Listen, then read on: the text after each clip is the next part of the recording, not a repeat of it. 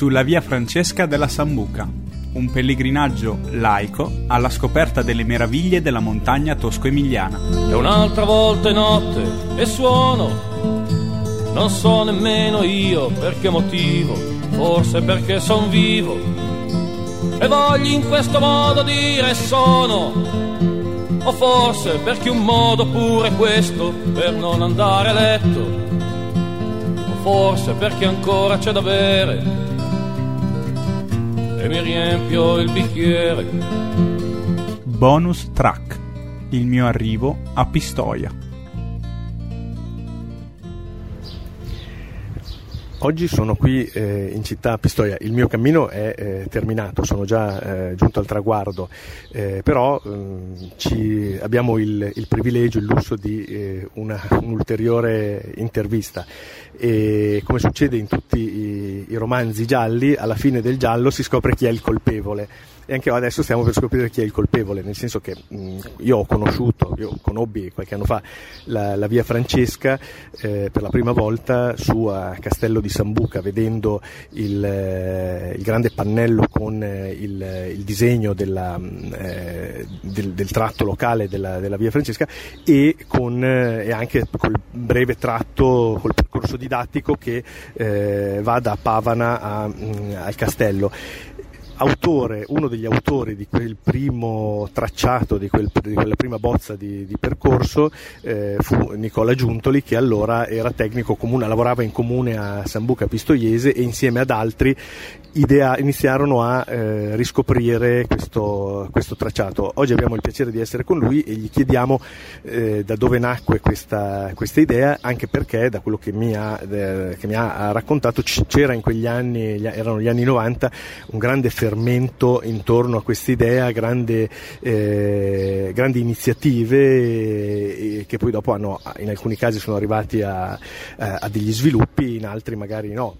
Chiediamo allora a lui un, di farci una sintesi di questa storia. Buonasera a tutti. La storia comincia appunto come ha detto Andrea negli anni 90 quando a Sambuca eh, dovevamo eh, ricordare degli anniversari importanti.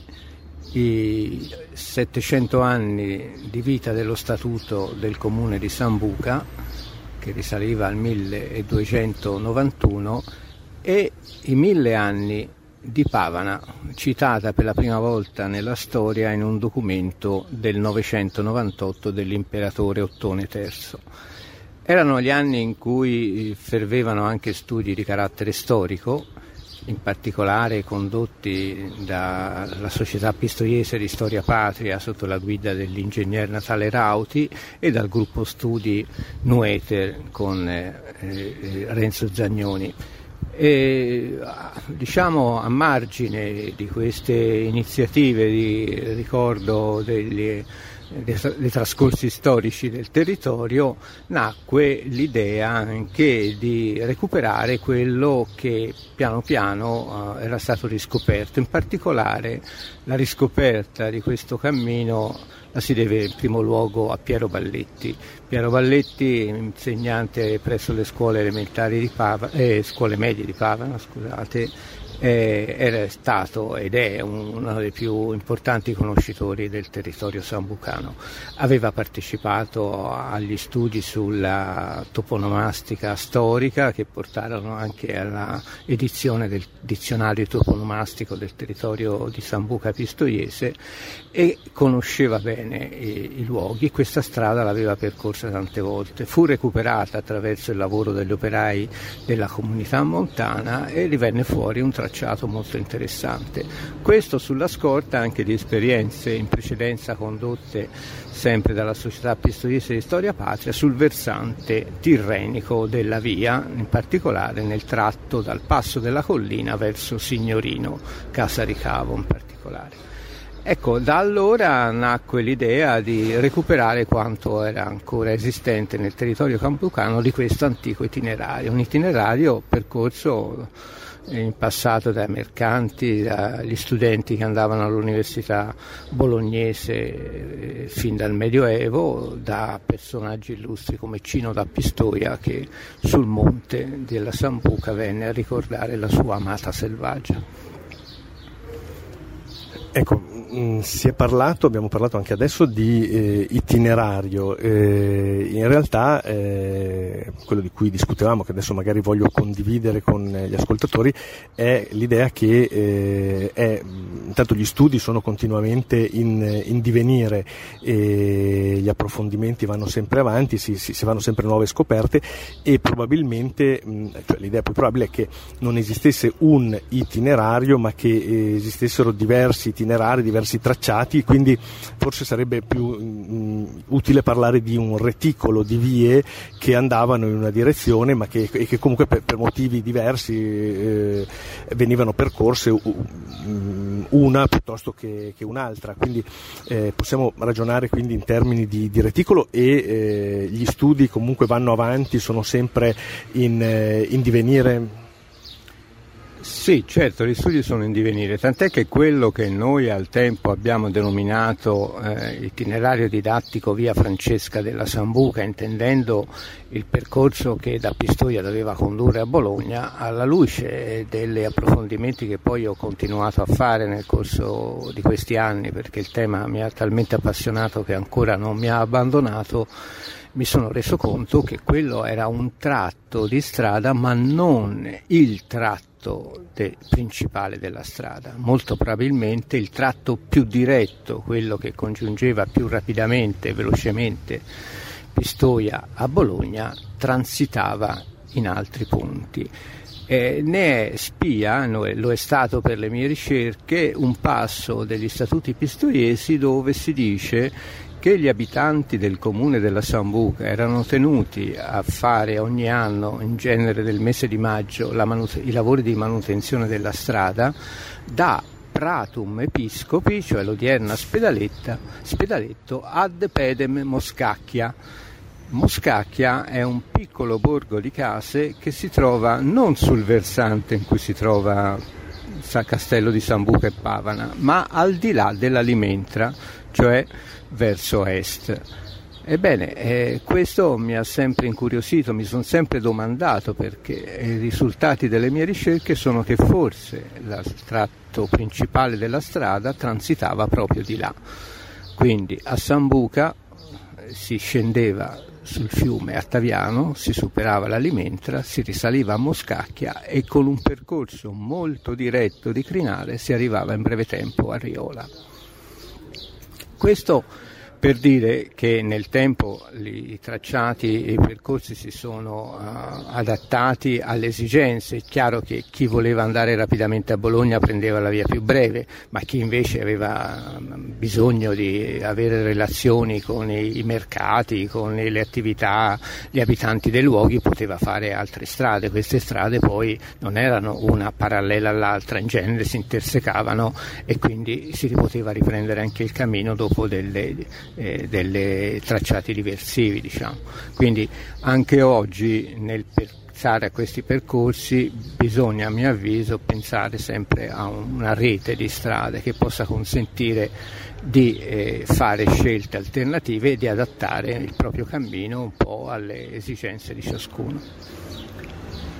Ecco, io stavo quasi per, per, salutare gli ascoltatori e anche Nicola Giuntoli, ma mi è venuta una domanda, forse una scemenza, però un dubbio che, eh, un piccolo dubbio che, che mi assale questo. Eh, adesso si parlava dell'alimentra, però io ho sentito anche, ma anche nelle, nelle canzoni di Guccini, il limentra, è una, magari è una sciocchezza, però qual è il giusto, il maschile o il femminile? Bel tema, qui c'è del dibattito. Eh. No, non è una stupidaggine, non è una stupidaggine, ma spesso negli abitanti della Sambuca l'alimentra è femminile.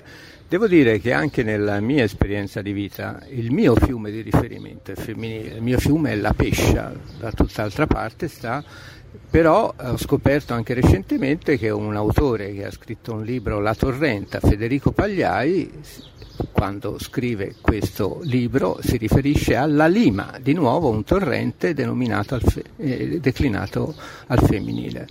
Forse perché è più materno, forse perché rinvia appunto all'idea di madre, di territorio madre, non lo so. Questo sta di fatto che eh, nell'uso comune in tutti questi luoghi il torrente o il fiume di riferimento è femminile.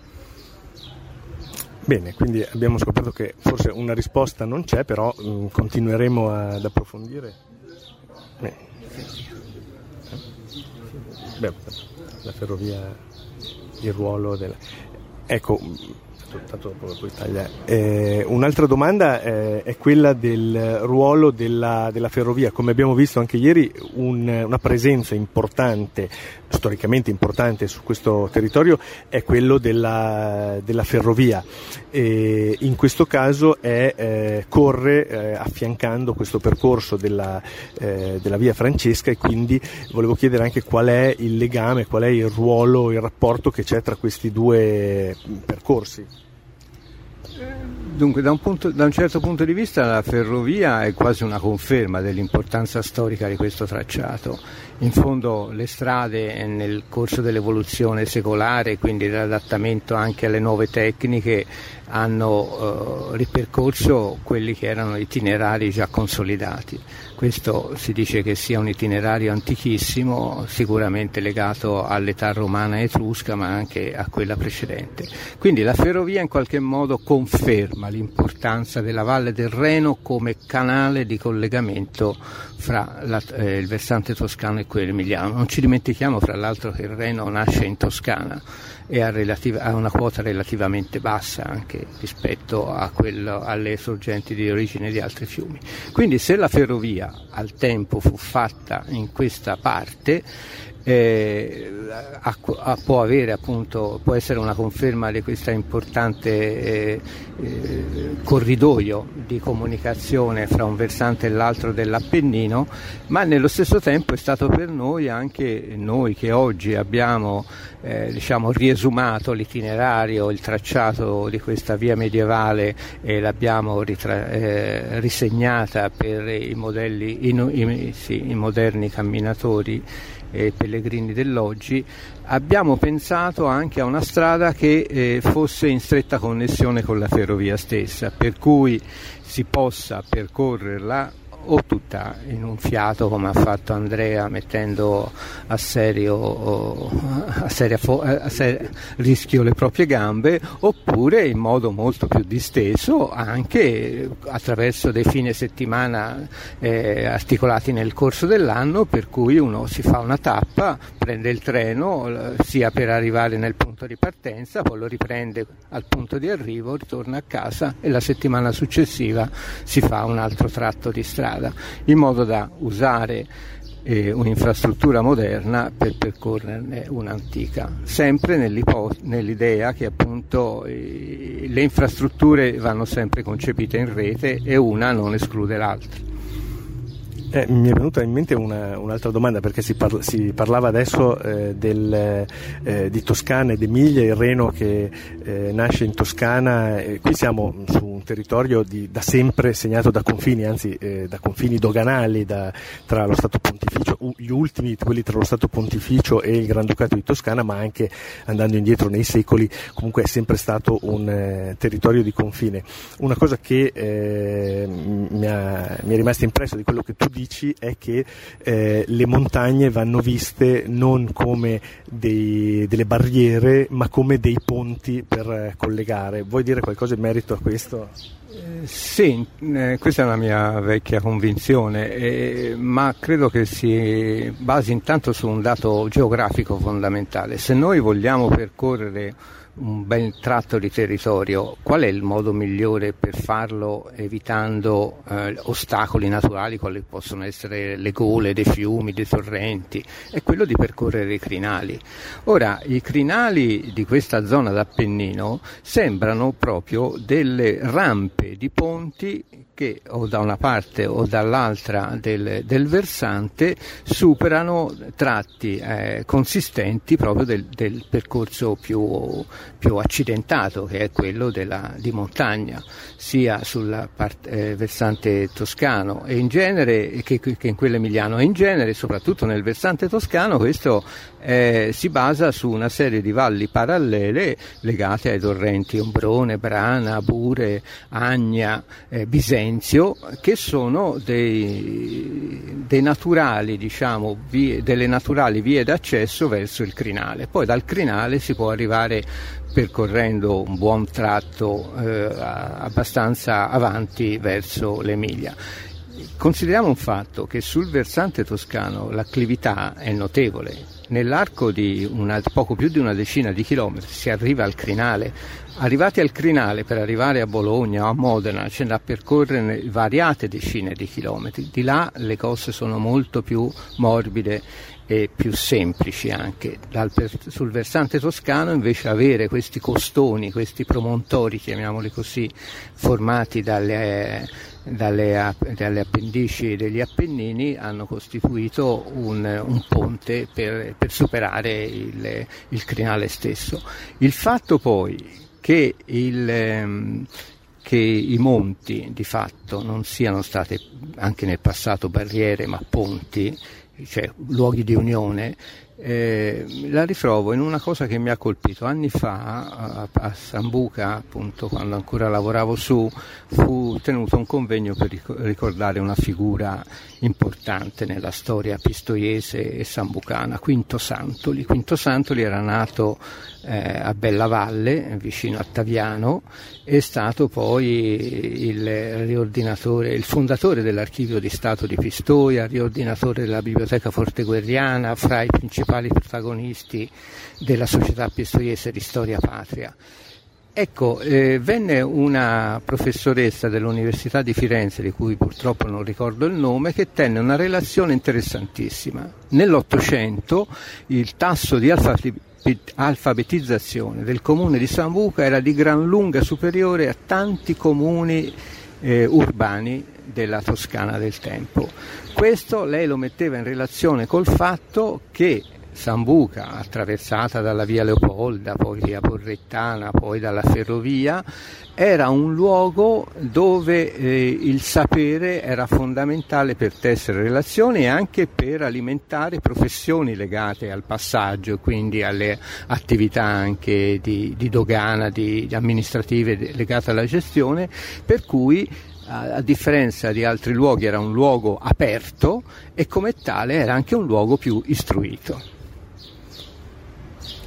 Ecco, su, su, questa immagine della montagna come ponte e, queste, e la ricchezza del contributo del, dell'intervento di, di Nicola, eh, saluto gli ascoltatori per la fine di questo viaggio, nel senso che ormai sono arrivato all'ultima tappa, lo, oggi faccio il turista qui a Pistoia, ma magari eh, questo non significa che il cammino non possa continuare in altre forme e in altre modalità. E un'altra volta notte e suono Avete ascoltato Sulla via Francesca della Sambuca, un pellegrinaggio laico alla scoperta delle meraviglie della montagna tosco-emiliana. Un podcast in 5 puntate, scritto e ideato da Andrea Piazza e prodotto da Radio Frequenza Appennino. La sigla è tratta da Canzone di notte numero 2 di Francesco Guccini. La bottiglia è vuota